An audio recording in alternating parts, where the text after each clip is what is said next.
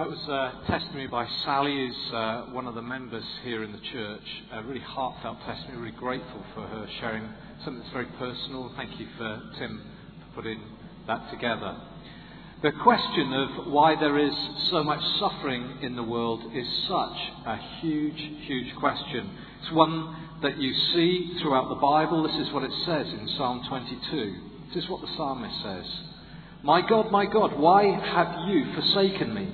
Why do you remain so distant? Why do you ignore my cries for help? Every day I call to you, my God, but you do not answer. Every night you hear my voice, but I find no relief. Throughout the world, lots of people are asking questions as to what about suffering? Why suffering? The American film director, actor, and comedian Woody Allen once said this To love is to suffer. To avoid suffering, one must not love. But then one suffers from not loving. Therefore, to love is to suffer. Not to love is to suffer. To suffer is to suffer. To be happy is to love. To be happy then is to suffer, but suffering makes one unhappy. Therefore, to be happy, one must love, or love to suffer, or suffer from too much happiness. In his normal, quirky, and irreverent way, Woody Allen has encapsulated, I think, the confusion surrounding this issue which affects all of us at some point in our lives. In 1993, when it became legal for religious groups to advertise on television, The Guardian invited five uh, advertising agencies to put together campaigns designed to swell the Church of England's dwindling congregations. And one of the advertising agencies proposed a campaign homing in on human suffering. The headline ran, Why Hillsborough? Why Bosnia? Why Zeebrugge? God only knows. And in assessing the suggested campaign, the Guardian concluded that the answer, God only knows, may have had a negative impact. Merely reinforcing a view which says if God is responsible for these tragedies, then what sort of God is He? If we're going to put God in the hot seat this morning, we need to make sure we have properly understood and thought through the question that we're asking.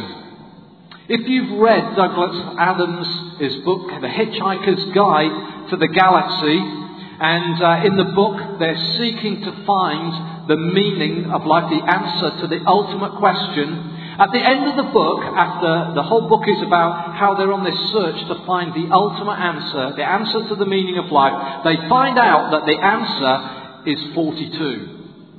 And they're absolutely dumbfounded because it makes no sense to them. Then they realize they have to go back and find what the ultimate question is if they're going to understand what the ultimate answer is. And I would say that's a, a, a, silly illustration, but it's really important for us this morning to understand what the question is that we're asking. See, if we're going to come to helpful conclusions, we need to properly understand the question. You see, the world is full of suffering. We see it on a global scale in earthquakes, famines, floods. The tsunami in January 2005 saw the loss of a quarter of a million lives. Two world wars in the last hundred years have resulted in suffering for millions. There are also community tragedies where planes crash, buildings collapse. We only have to think back to September 2001 and the collapse of the World Trade Towers, where 3,000 innocent people died, including 346 firefighters. We know that boats sink. In 1987, the Herald of Free Enterprise sunk just outside Zeebrugge with a loss of 193 passengers and crew. And people are massacred for see, uh, just randomly. We only have to follow the news in the last few months in Cumbria to see that these things happen all around us. And yet, as well as that, we see suffering on a human level, on an individual level. We're all affected to one degree or another by suffering, by bereavement, by sickness, by handicap, by divorce and broken relationships, by depression, loneliness, involuntary singleness, redundancy. Twenty years ago, my dad and a good friend of mine were both killed in car accidents within a year of one another. Five years ago, my best friend died of stomach cancer. And 20 months ago, my beautiful mother died of cancer. Suffering touches all of our lives. At my mother's funeral, the minister who was taking the graveside committal, a 94 year old minister, at the graveside committal said this. He said, Grammar is important in life and doubly important in times like these when we're struggling to understand the loss of a loved one. The atheist comes to death and after it places a full stop. That's the end. The agnostic comes to death and places a question mark. But for the Christian, there's a comma because there's more to come. What was the point he was making? Well, the point was this. In atheism, atheism says there is no God. We're here by chance, and there's therefore no problem at all with suffering. It's the luck of the draw. It's all part of the evolutionary process. Only the strong survive. Suffering is no issue to the atheist. In agnosticism, which says, I don't know if there is a God, you see, agnostics should have no problem with suffering because, again, it's a matter of chance. And people who are agnostics tend towards atheism. Other, world religi- other religious worldviews similarly don't have a problem with coping with suffering. Polytheism, which says that there are many gods and there are people groups in the world who, many people groups in the world who believe in many gods. For them, they believe that disasters are a result of God's infighting, fighting amongst themselves. For those who are dualists, dualisms, dualism, dualism says that there are two gods. One of which is bad and one of which is good. One's responsible for good things, one's responsible for bad things. This makes the issue of suffering very easy to deal with. For those who are monotheists, monotheists believe in one God. Uh, and monotheism would include things like Islam. Even there, there may be no problem with the issue of suffering. If this God is bad or doesn't care if people suffer. You see, the question of suffering is really one for Christianity. As Christians believe in a thoroughly good God who is all powerful.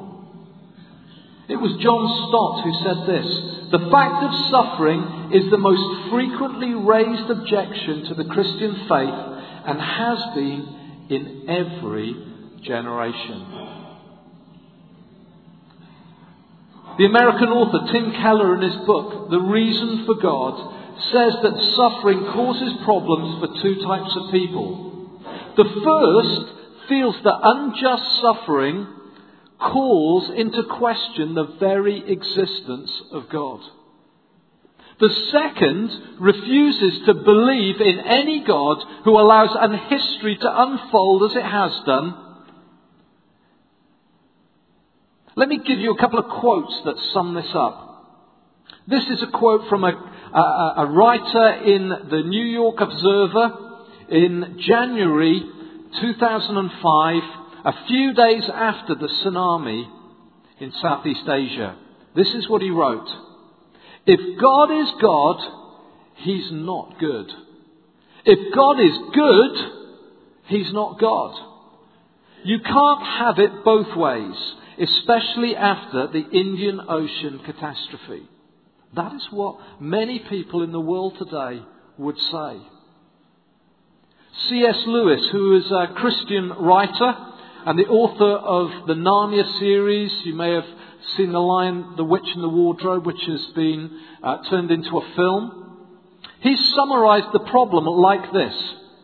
He said, if God were good, he would wish to make his creatures perfectly happy. And if God were almighty, he would be able to do what he wished. But the creatures are not happy, therefore God lacks either goodness or power or both. Is suffering pointless? You see, underneath all of these worldviews lies the question, is suffering pointless? The atheist will tell you that it's meaningless. Yet though suffering appears pointless, is it really so? Just because we can't see a good reason, does that mean there isn't one? This way of thinking leads to the position if we can't comprehend in our finite minds an answer for suffering that is understandable to us, then there can't be a good answer. It's the sort of uh, uh, it's the sort of approach I used to take when I was doing physics in school. I was, uh, my dad heavily, strongly encouraged me to do physics because it would be a really good A level for me to do. The problem was I just didn't understand it. And I remember doing questions, um, coming to do exam questions, and the question would say there's a particle on a piece of string and it's going round at four millimeters a second my first question, uh, you're supposed to draw the diagram and then you work out all the forces on it and then they'd ask you all sorts of other things. My problem was, A was drawing the diagram and my second problem was why? Why?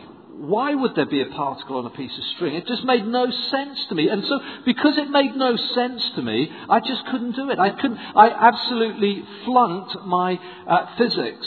Really struggled with it, just couldn't do it. Didn't make sense to me. But it, I just thought, it doesn't make sense to me, so it's pointless. Was that right? Of course it wasn't. Just because my finite mind couldn't understand the question, didn't understand the issue, didn't understand what was going on. It didn't mean that it was pointless. Why should the reason for suffering be understandable to us? From God's perspective, could there be a good reason for suffering? You can't be dismissive of a God who is God, yet allows suffering, and at the same time not accept he may have good reasons for allowing it that you don't understand or appreciate. So, what do Christians have to say about all the suffering going on in the world? Well, one of the things that you will hear said is suffering is a mystery. And many Christians will tell you that we can't understand all of God's purposes. Therefore, we shouldn't try to, and we should just accept things that happen to us and get on with life knowing that one day everything will be revealed to us and be explained to us after we die. And the fact that Christians throughout the ages have yet to come to a uniform answer to the question of suffering, I mean, does lend that some weight.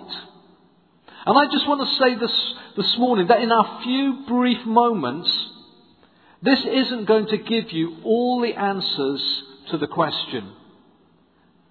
Whilst there's an element of truth, truth in suffering being a mystery, throughout the Bible we read of a God who goes out of his way to explain what he's doing and why he's doing it. So we can expect the Bible to give us some answers to this vexing question, even if it isn't the complete answer. And I want to suggest to you this morning that as we read the Bible, there are a number of threads that we can draw out to help us with the question if God is completely good and just, where does suffering come from? And the first thread is this we need to understand the whole story. I had a friend uh, many years ago called Maynard, and um, his, actually his mum named him after um, uh, the sweet trolley came. She couldn't think of a name for him, and the sweet trolley came round. It had Maynard's mints on it, and that's how he got his name. And um, anyway, Maynard, we went away on a trip together, and he was uh, engrossed in his book, and uh, it was a, it was a who done it. He was really into it. Spent all his time reading this book. And uh, while we got off the bus at one point, he left his book behind. And some of the lads on the bu- bus thought it'd be really funny to rip the last three or four pages out of the book. So he got to the end of the book. He read right through to the end. And when he got to the end, there were the last three or four pages were missing. And he was absolutely incensed because he didn't know what happened. He didn't know it, how it all wrapped up in the end. And it ruined the book for him. And he was really cross. But you see, understanding what happens at the end is really important. Just as what understanding what happens at the beginning is crucial. Too many people lose sight of the start and end of the Bible. And whilst it's actually a library of books, 66 in fact, uh, written over thousands of years by many different people in different countries, the same story weaves its way all the way through the different books of the Bible. In the first three chapters of Genesis, which is the first book, we see what the world was like when God actually created it. The Bible tells us that it was good. It tells us that there was no sickness, death, indeed any form of suffering. It was perfect. And then we read of how Adam and Eve turned away from God and disobeyed him and chose to live their own way. The Bible refers to this as sin. And thereafter, as a consequence of their rebellion, of their turning against God, we see suffering afflicting the lives of men and women. We don't see it before then, but we do see it afterwards.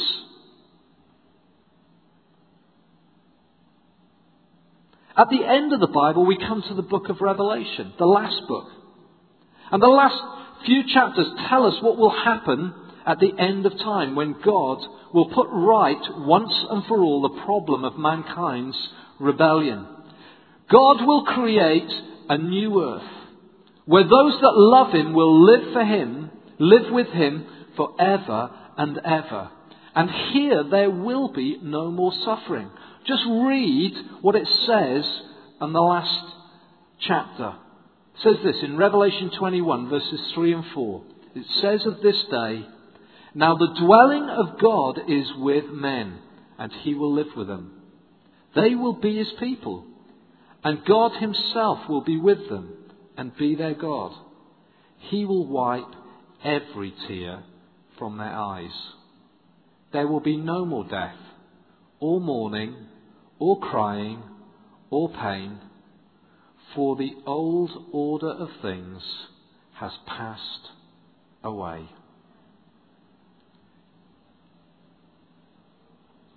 Some years ago, when my best friend was dying, just at the end, I remember taking a phone call from him literally two days before he died, and I was chatting to him on the phone. weren't expecting that he was going to die so suddenly. And uh, as we were talking on the phone, it became apparent. I said, I'll see you on Thursday. I'm coming down to see you. And he said, Steve, I won't be here. And uh, I said, What do you mean? He said, Steve, I won't be here. And uh, in that moment, those few minutes, I got to say my last goodbyes to my best friend. Known him since I was a teenager. He was my best man. I was his best man. Family's gone on holiday together. And got able to, I was able to tell him that I loved him. I was proud of him. That was to, and, and the main thing was that I was going to see him again one day. You see, as Christians, we have a hope that goes beyond the grave. That one day there will be a new heaven and a new earth. We will have new bodies, and I will see Adrian again.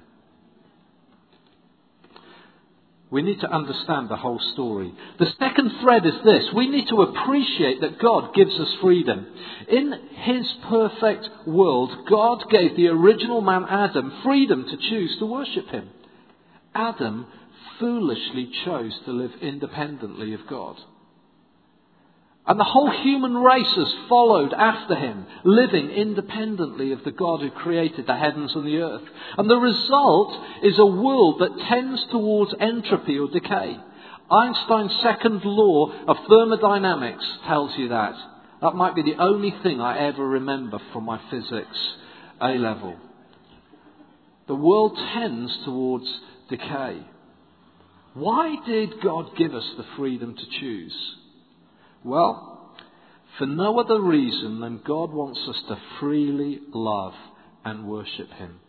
The consequence of this is that God's patience in dealing with all the wrongs in this world, the reason God is patient and doesn't intervene and bring it all to an end now, is because He loves us and He wants to save us. He wants us to know Him. He wants us to be with Him forever and ever. We need to appreciate God gives us freedom. The third thread is this suffering can result from sin. Jesus himself said in John chapter 5, Stop sinning or something worse may happen to you. You see, suffering can be a result of our own sin, our own wrongdoing.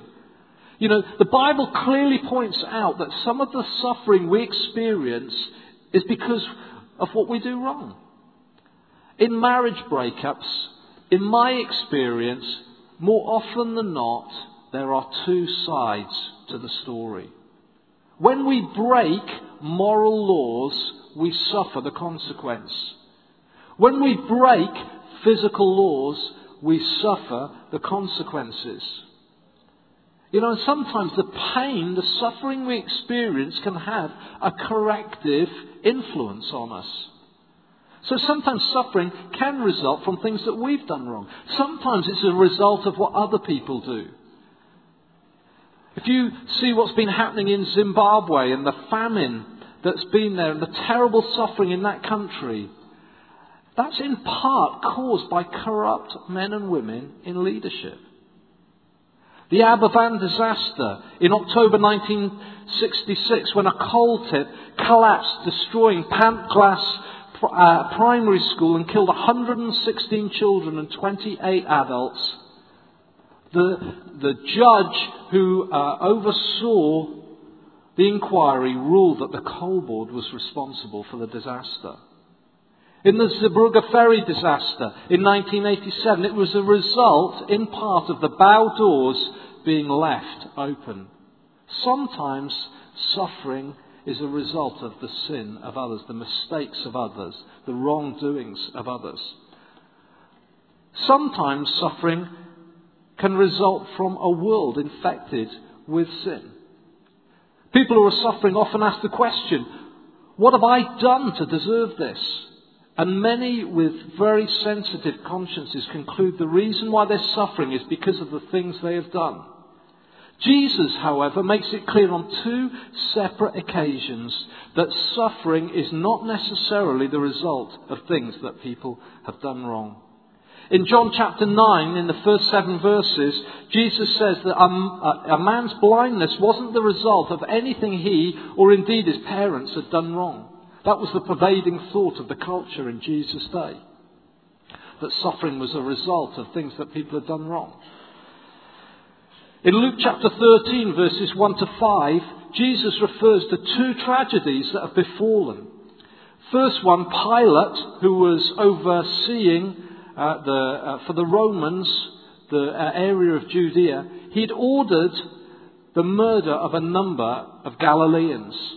And in the second incident, the Tower of Siloam had fallen, killing 18 people.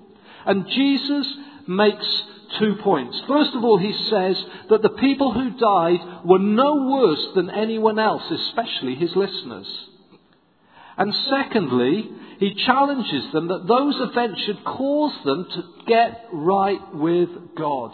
Because unless they did so, they would suffer eternity separated from God. You see, the Bible gives us some threads to follow. But when you look at, if you turn a piece of tapestry over and you look at the back of it and you see and you follow some different coloured threads, it's very difficult to see the whole picture, isn't it? You just see some threads there. It's only when you turn over the tapestry and you turn to the other side that you see the beautiful picture that's been created. This side of eternity, God gives us some threads to follow. And we have to trust that when we turn over, we will see all the purposes of God gloriously laid out. And we will understand once and for all. You see, the challenge is not to let what you don't know shake you from what you do know is true. Don't let what you don't know shake you from what you do know is true. So if God is good and just, why doesn't He do something about suffering? Well, you may be surprised to hear that He has. God has done something. Jesus, God's perfect Son, became a man to reveal to a broken world what his Father was like. Throughout Jesus' life, we read of him healing the sick, helping the poor, feeding the hungry. He alleviated suffering wherever he went. On no occasion did Jesus ever cause anyone to suffer Although sometimes he had to leave people in the state they were in because they wouldn't trust in him. If Jesus didn't cause suffering, rather alleviated it, it's fair to deduce that that is exactly what God, his Father, is like. God has done something. As well as this, God understands anguish. Jesus suffered inordinate pain and anguish. For example, in the Garden of Gethsemane, the night before he knew he was going to be crucified, he said this My soul is overwhelmed with sorrow to the point of death. Luke tells us that Jesus was in agony in Luke chapter 22, verse 44. And on the cross, Jesus cried out that God had forsaken him. You read that in Matthew chapter 27. I mean, history tells us of many people who seemingly have faced death much more calmly. We read stories of, of guys like Latimer and Ridley in 1555, burnt at the stake in Oxford. And the one turns to the other and says, Play the man, while they're being burnt at the stake. Seemingly, they handle it so much more calmly than Jesus. Why was Jesus in such anguish? He was suffering at that moment. Jesus was suffering the closest possible relational loss. Jesus had been with his Father throughout all eternity. They had never ever been separated. He had experienced the utmost in relational love that had been shared between Father and Son and Spirit through all eternity. And suddenly Jesus is facing for the first time separation from his Father because on the cross he bore our wrongdoing that we might be put right with God. Jesus suffered the ultimate agony suffered more than anyone has ever suffered. Keller, Tim Keller says this.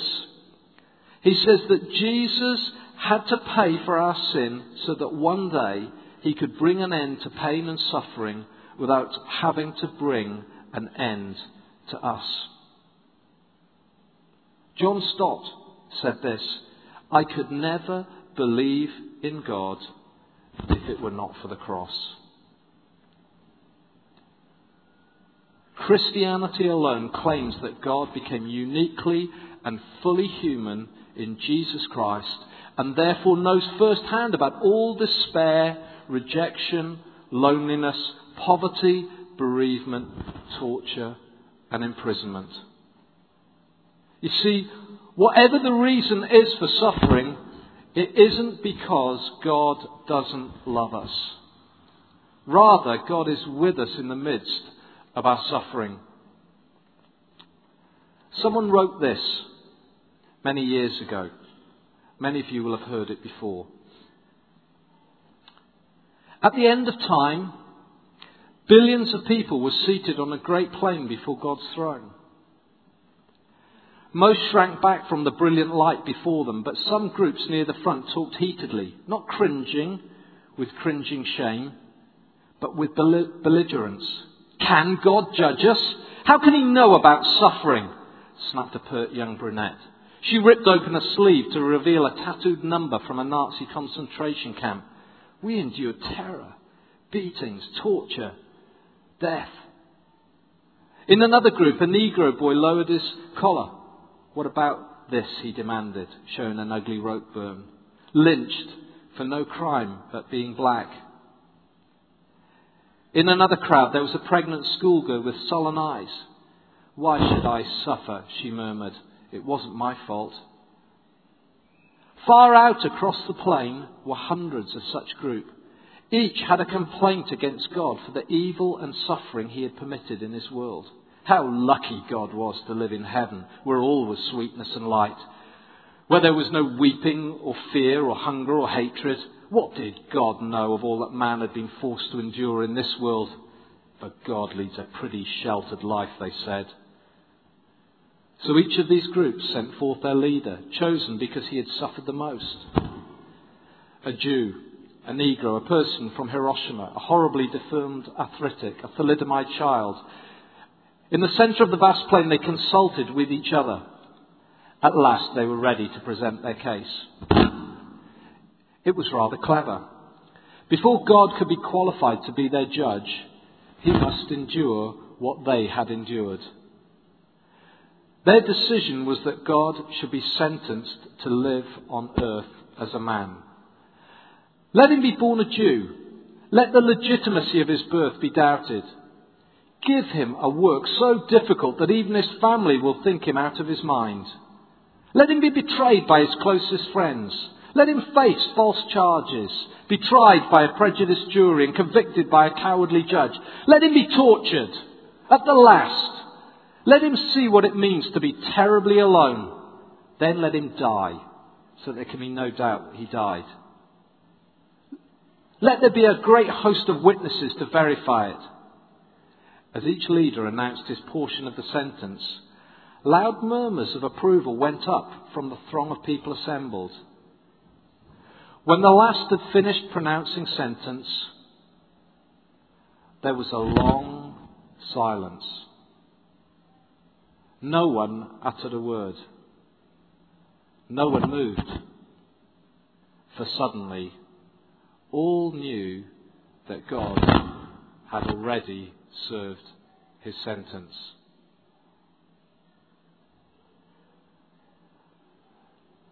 So, in conclusion, the issue of suffering forces us to decide about God. C.S. Lewis said this God whispers to us in our pleasures, speaks in our conscience, but shouts in our pains. It is his megaphone to rouse a deaf world. I know many, many people who have only started to think about God in the midst of terrible suffering. God uses it to draw us to himself. So, this morning, if you refuse to believe in a good and just God, you need to accept your lot. If you refuse to believe in a just God, you just need to accept suffering. Yet the Bible tells us of a good and just God who never promises to take away or suffer, away suffering in this life. Yet the Bible promises comfort to those who have put their trust in Jesus Christ. And the comfort is resurrection.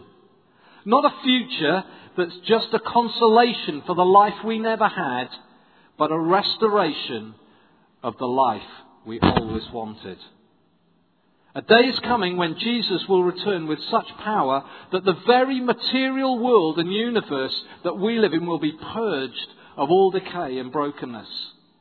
And at the end of all things, God will more than compensate for all our suffering. We will spend all eternity with completely new bodies in the presence of a good and loving God where there will be no more suffering or pain.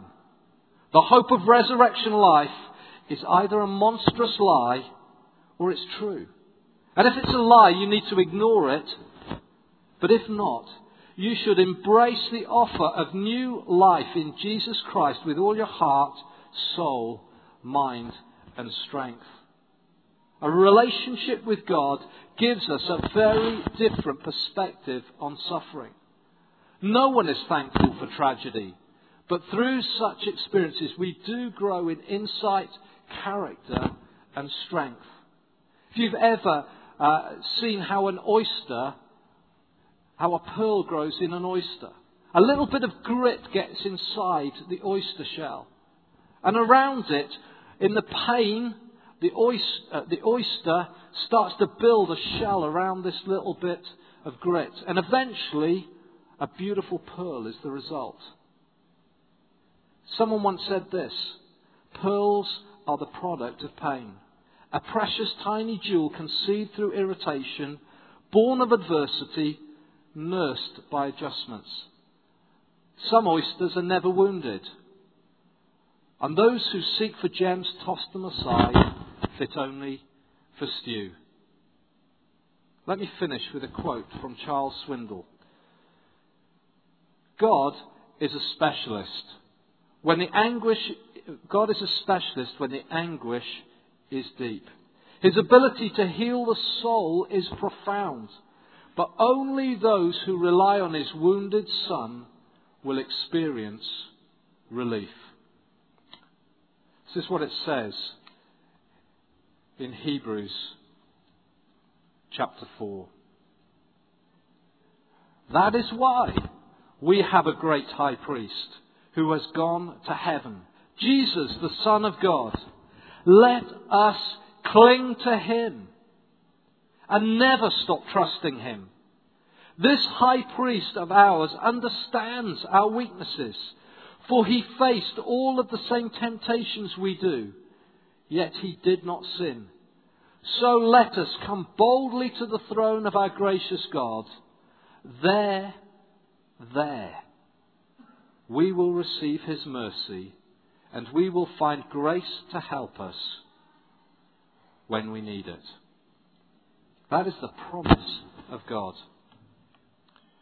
We're going to finish our meeting here this morning. Going to pray in a moment. And this is what we're going to do. We're not going to finish with a song, but we have a team of people who uh, will be down here and uh, they will uh, ready to pray with you. You may be, have gone through some terrible turmoil, suffering. You may be struggling with all sorts of issues.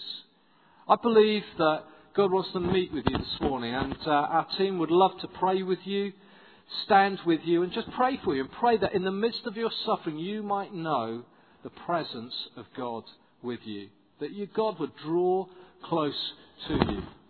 And so, if you would like prayer, please come to the front, and our team will pray with you at the end of the meeting. I'm going to be uh, in the area back here uh, teas and coffees going to be served and I'll be uh, wandering around, and I'm going to have some of these packs with me. And if you're not a Christian this morning and you've been really challenged about God and your relationship with Him, and you would like to know more about what Jesus Christ has done for you and how that you can know a God who loves you, who's with you in the midst of suffering, in the midst of a broken world, then I, myself, or Dave, who uh, was hosting the meeting, would love to be able to talk with you some more and share with you about what it means to, uh, to come to know Jesus Christ. And to perhaps help you take those first few steps. So that's what we're going to do. Um, but we're going to pray and uh, we're going to ask that God will come by His Spirit. God's here by His Spirit. And we're going to ask if you want prayer, we're going to believe that God's going to touch you and we're going to ask that God would speak into your hearts. So let's just pray as we close. Father, we want to thank you that you are a good God. We believe it. Father, that's what the Bible says we believe. Our experience is that you are good and just. Father, we may not know all the answers to suffering, but what we do know is this, is that you love us. And that one day you're going to sort this whole rotten world out and you're going to make it anew. And we will be with you forever and ever. We have a glorious hope that one day this suffering in this world will come to an end and we will see you face to face as we were considering this morning in the worship. Father, we want to say thank you that you are a God who understands suffering. You understand it intimately. You've been there. You've suffered more than anyone has ever suffered. You saw your son suffer on a cross for our wrongdoing. That we might be come into a relationship with you. Jesus, you know what it is to go through pain and anguish. We thank you that we have a Saviour who understands and sympathizes with us in our weakness. That we have a great high priest who has gone into heaven, as we were hearing about this morning, and you stand there and you intercede for us. When things are tough here, we know we have one in heaven who has the Father's ear. Thank you that our prayers are powerful and effective because Jesus, you plead for us and that you will come and comfort us in the midst of our grief. And I pray this morning for those who are, have been going through difficult times, going through grief and suffering. I pray that you would meet them as the team pray with them. I pray that you would meet them by your Spirit and comfort them, that they would know their burden lifted and they would know a joy in their soul in the midst of their pain. For those who don't know you this morning, I pray that you would bring them to a knowledge of you. Pray that people this morning who have just been provoked about you and about your great love for them. Father, I pray that they would come to know you, and I pray that they would be bold enough to come and openly just chat and ask a few questions and take one of these packs. Father, be with us now in Jesus' name. Amen.